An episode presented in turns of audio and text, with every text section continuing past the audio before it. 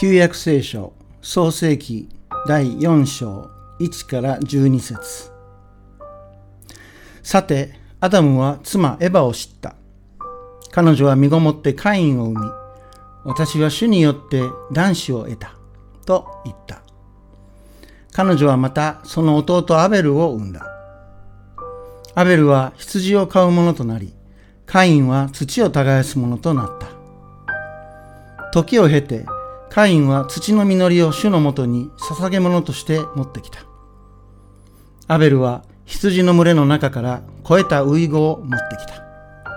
主はアベルとその捧げ物には目を留められたが、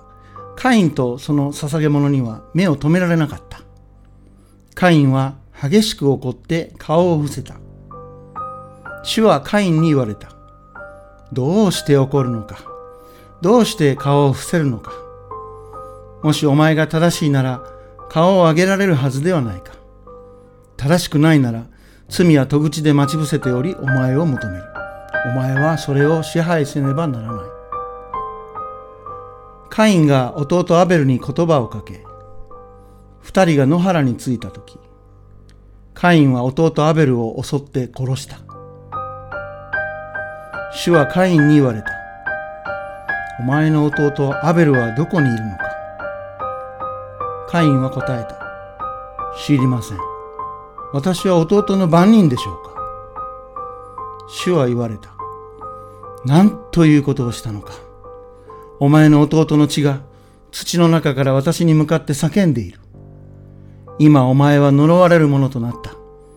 お前が流した弟の血を口を開けて飲み込んだ土よりもなお呪われる。土を耕しても土はお前もはやお前のために作物を生み出すことはない。お前は地上をさまよい、さすらうものとなる。はい、えー、おはようございます。えー、今日は、おはようございます。えー、今日は、えー、また、あの、私の都合で日程を変えてしまいまして、えー、平和誠実、平和誠実礼拝を、えー、2週間遅れで持たせていただいております。本来は、日本キリスト教団の平和誠実は、8月の第一手術、日曜日なんですけれども、えー、今日ちょっと私の都合で2週間遅らせていただきました。えー、平和誠実を守ろうという提案は、えー、1961年に、西中国教区から出ました。西中国教区というと、あの、広島県を含む、えー、3県を抱える教区で、当然、広島県ですから、8月6日の広島での被爆、そして8月9日の長崎での被爆、そして8月15日の、うんと、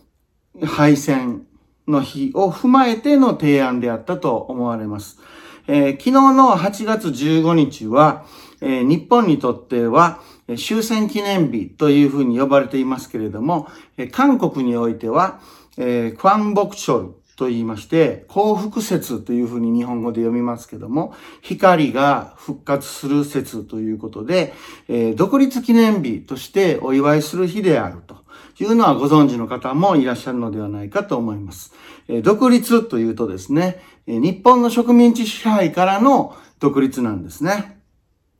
で、毎年この時期になると、えー、日本では、えー、韓国は植民地ではなかったとかですね、えー、日韓併合は韓国側も望んで行った対等な併合だと、えー、日本は韓国から何も奪っていない。むしろ良いものばかり与えたとかですね、え好き勝手なことを言い出す右翼の方々が、こう湧いて出てきます。けれども、えまあ多くの資料が証拠隠滅のために焼かれてしまったんですけれども、その中で、まあ、だから、えー、数少ない日本側の資料ですけれども、その中にも植民地っていう言葉はちゃんと出てくるんですね。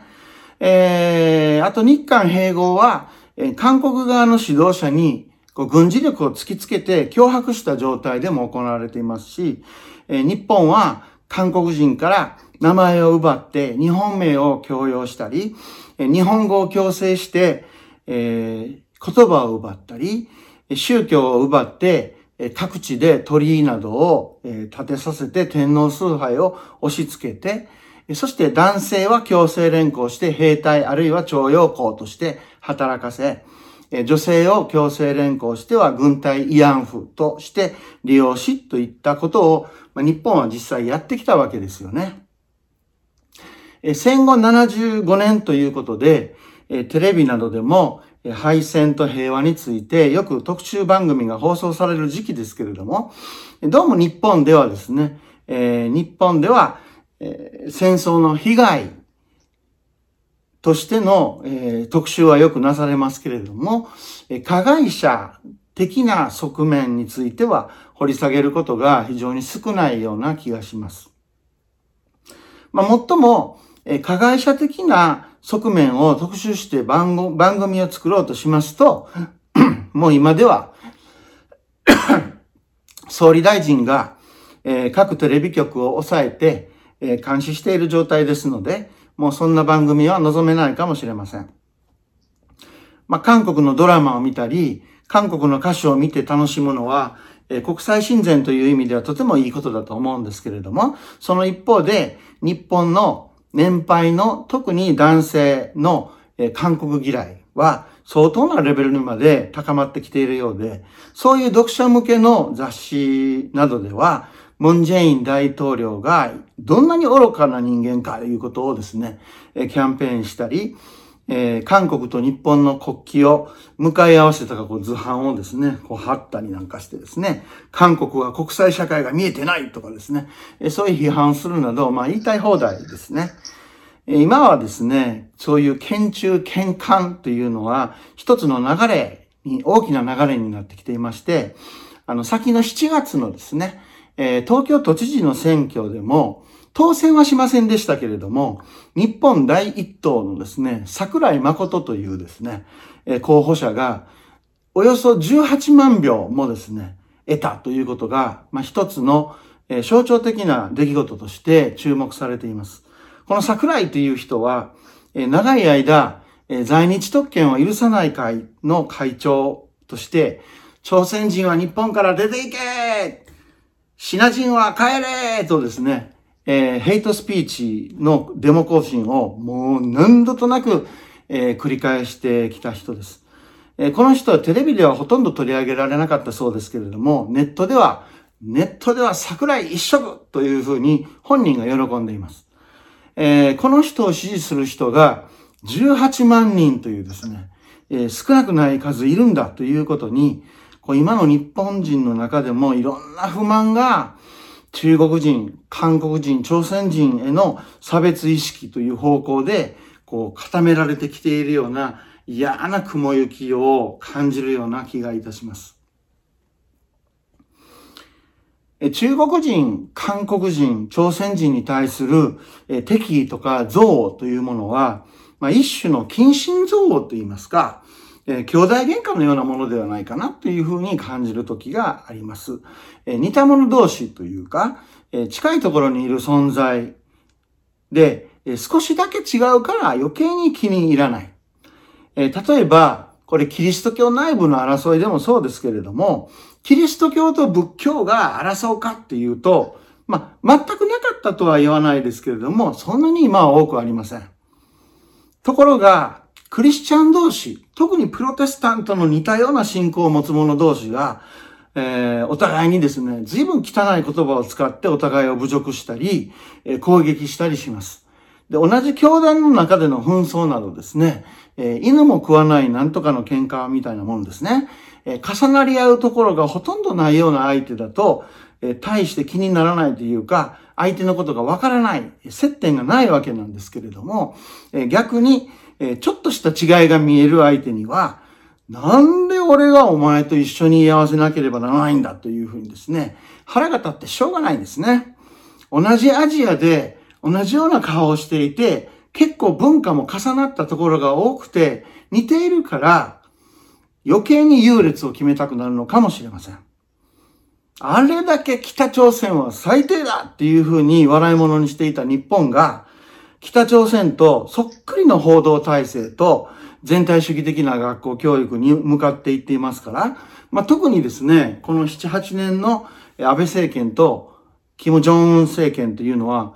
別にあんま変わらないんじゃないかっていうか、本当に似た者同士なんじゃないのっていうような正体がだんだん明らかになってきたようなこの7、8年じゃないかなというふうに思います。さて、今日お読みした旧約聖書、創世記4章は、有名なカインとアベルの物語ですけれども、これは兄弟間の妬みによる殺人の物語ですね。アダムとエバが神様との約束を破った。その次の世代でもう近親憎悪による殺人が起こってしまう。殺人という恐ろしい罪が人類の歴史のもう最初の方からすでに出てきてしまう。えー、しかも、それは全く関係のない人たちとの戦争じゃなくて、近親憎悪による殺人なんだと。そういうことを、この物語は私たちに教えてくれています。えー、農耕民となったカインが、えー、遊牧民となったアベルのことを妬むというのは、この物語が、えー、昔から伝わってきた元の形は、遊牧民が農耕民に殺されるという被害をえ遊牧民が伝えたえ。そういうふうに推測されています。えー、イスラエル民族、この旧約聖書を伝えたのはイスラエル民族ですけれども、えー、このイスラエル民族の先祖、ヘブライ人、まあ、ヘブル人と呼ばれますけれども、えー、ヘブル人は、さらにその名前を歴史的に遡っていくと、ハビル、だかヘブルからハビル、あるいはアピルというふうな名前にえー、遡ることができます。えー、アビルとかハビルというのは、ね、正式な市民に属さないで、えー、奴隷とか傭兵などに使われたアウトロー集団のことです。で、このアウトロー集団を、えー、モーセや、えー、後継者ヨシュアのような指導者たちがまとめて、だんだんとヘブル人というひとまとまりの部族連合になり、そして最終的にはそれが王国となって立ち上がっていった時に、イスラエルという名前を正式に名乗るようになったんですね。でとにかく、もともとはイスラエルというのは先祖をたどっていけば放浪の奴隷の民であったということなんですね。で、この放浪の奴隷の民は、え自分たちの土地や家というものを持つことができず、え従って、土地がないので、農耕というものができませんでした。そこで、ヤギや羊を飼いながら遊牧生活をするしかありませんでした。と言っても、ユダヤ地方というのは、ガリラヤ湖やヨルダン川を離れると、そんなに水が豊かに湧き出るところはありませんし、そのような水辺はもうすでに定住民がえー、集落を作って住んでいますから、えー、簡単に近づくことはできません。えー、それでも、たまには食料や水を求めて集落に近づくこともあったようですけれども、まあ、その度にですね、自分たちの飼っている羊たちが野菜を食い荒らしてしまったりとかして、で、出ていけこの泥棒という形で追い払われたりとか、えー、定住民からはですね、遊牧民は盗賊集団であると。もう速攻で追い払えというふうに、えー、認識が広がっていたようです。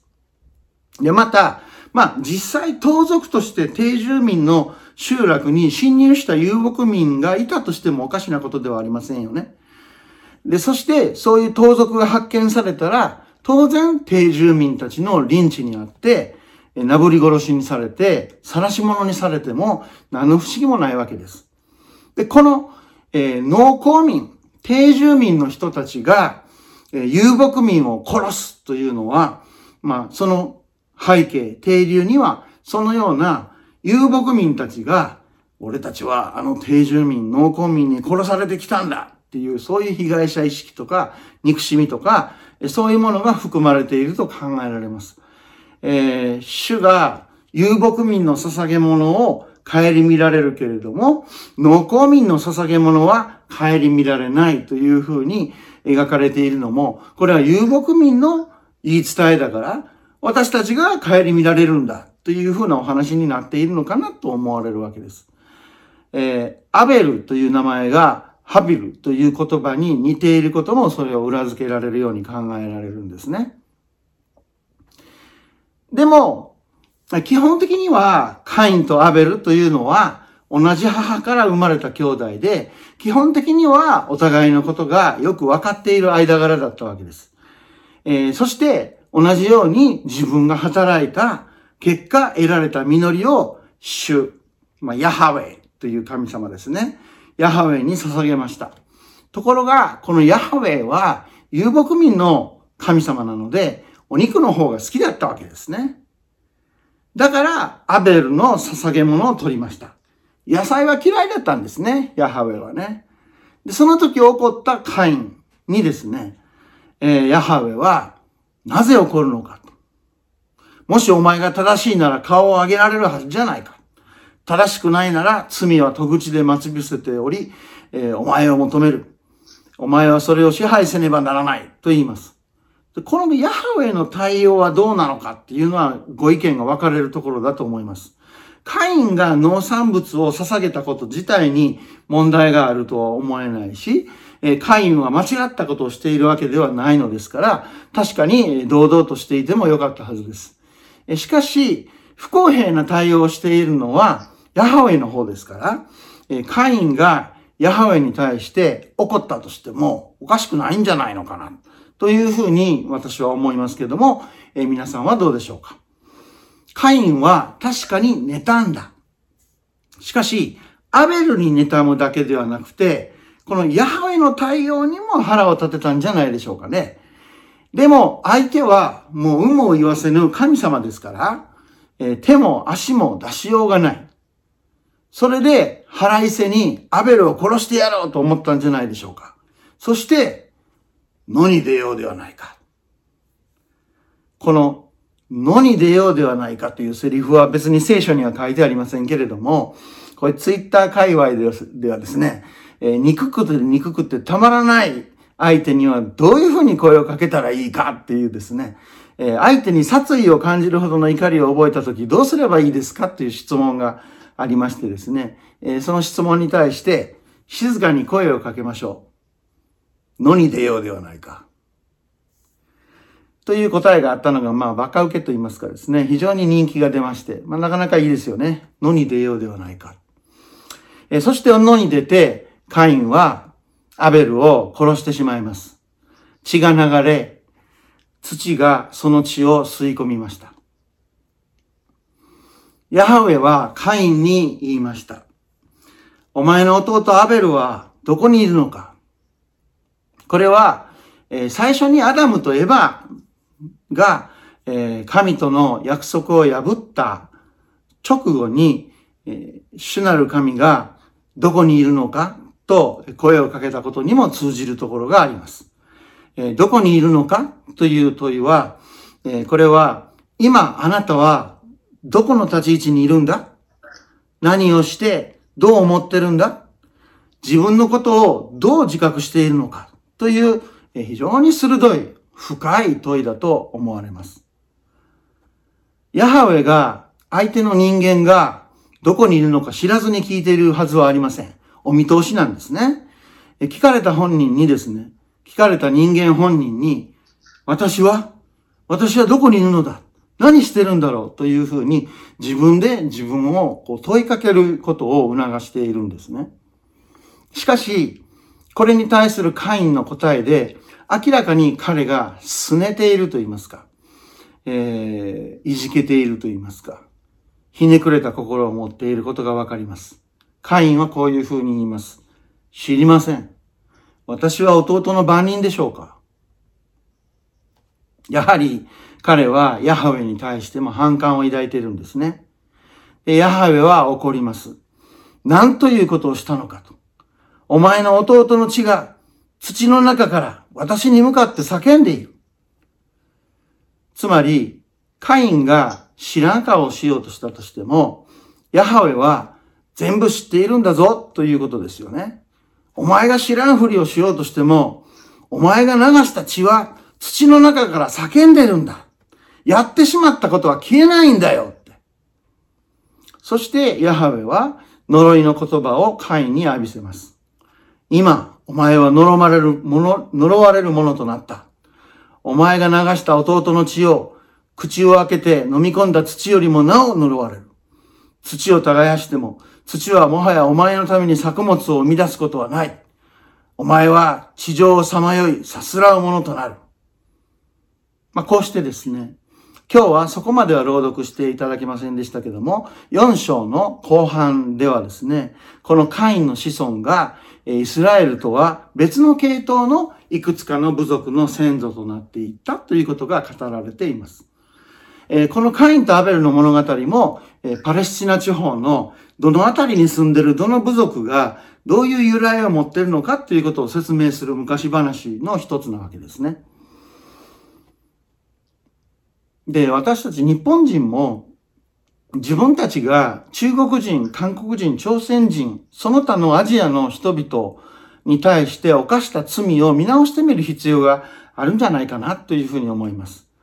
えー、日本人が流した血は、えー、日本側の歴史修正主義者たちがどんなに覆い隠して、そんなことはやってないっていうふうに言ったところで、えー、相手側の資料や証言を見る限り、一滴も血が流れてないとか、涙が流れてないとか、そういうことはありえません。もちろん、もちろんですね、えー、日本の方にもですね、戦争の被害者はたくさんいます。原爆や空襲でたくさんの一般市民が殺されました。もうそれも残虐で無残な殺され方をしました。また、満州からの引き上げの時にどんなにひどい目に日本人があったかということも私たちは漏れ聞いています。原爆のおかげで第二次世界大戦の終結が早まったんだという人がいます。この原爆が落とされたから助かったアメリカ人がたくさんいたし、日本人の被害者もこれ以上増えるということを止めることができたんだというふうに言う人々がいます。でそういうことも単に推論としてだけなら言えると思います。けれども、ではそうかと言って、原爆で殺された300人もの人々の命は、あの戦争を終わらせるために捧げられなくてはならなかった生贄だったんでしょうか。それも間違っていると思うんですね。えー、明らかに死ぬ必要のなかった人たちが無限に命を奪われたんです。あってはならないことなんですね。また、日本兵の戦死者のうち、最低でも6割から7割は病死と餓死だったそうですね。その軍人さんたちも、元はみんな国民から徴兵された人々です。この軍人たちも国家の戦争の被害者と言います。ですから、戦争においては、誰が被害者で誰が加害者かということは簡単に白黒をつけるわけにはいかないことです。けれども、逆に言うと、被害者は加害者であり、自分たちは一方的な加害者だと主張したり、一方的な被害者だというふうに主張することはできません。特に日本人が性奴隷として集めたアジア諸国の女性の方々に加えた性暴力、また徴用工として連れてきた男性たちに加えた奴隷労働、そして兵役、については、日本人は加害者であるということを言い逃れできないはずです。かつて大阪府知事でもあった橋本徹という人は、慰安婦なんてのは他の国でもやってると。あんなも当たり前だというふうに言っていましたが、え、確かに事実としてはそうです。慰安所も集団レイプも敵国、敵国だったアメリカ、味方だったドイツもえ他の国々もやっていました。ところが、お前のところだってやってたじゃないか。だからおあいこだ。という言い逃れが大人の人間関係や国際関係の中で成立するんでしょうか私はあまり好きな、こういう言い方はあまり好きではありませんけれども、100歩譲って日本人がという言い方を使わせてもらえば、日本人としてそういう言い逃れをするっていうのは恥ずかしくないんですか？というふうに思います。誇りも謙虚さもない。厚かましい。恥知らずでしかない。そんな発言をよく公の場で、お前たちもやってるじゃないか。そんな発言をよく放つことができるなと思います。慰安婦の女性たち、徴用工の男性たちが流した血や涙、汗は土に飲み込まれ吸い込まれたかもしれません。しかし、その血や涙や汗が全てをご存知である神に叫んでるんだと。そういう感覚を私たちは失ってはならないと思います。やってしまったことは消えません。償っても償っても返すことのできない損失というものが戦争にはあると思うんです。私たちは取り返しのつかないものを失い、でも取り返しのつかないものを奪ってもしまいました。被害者面をして開き直るのではなく、土の中から叫んでいる被害者の声を聞き取る学びを続けながら、あなたはどこにいるのか、どこに進もうとしているのか、と問いかける神に恥じない生き方をしていければいいな、というふうに望むものです。本日の解き明かしは以上とさせていただきます。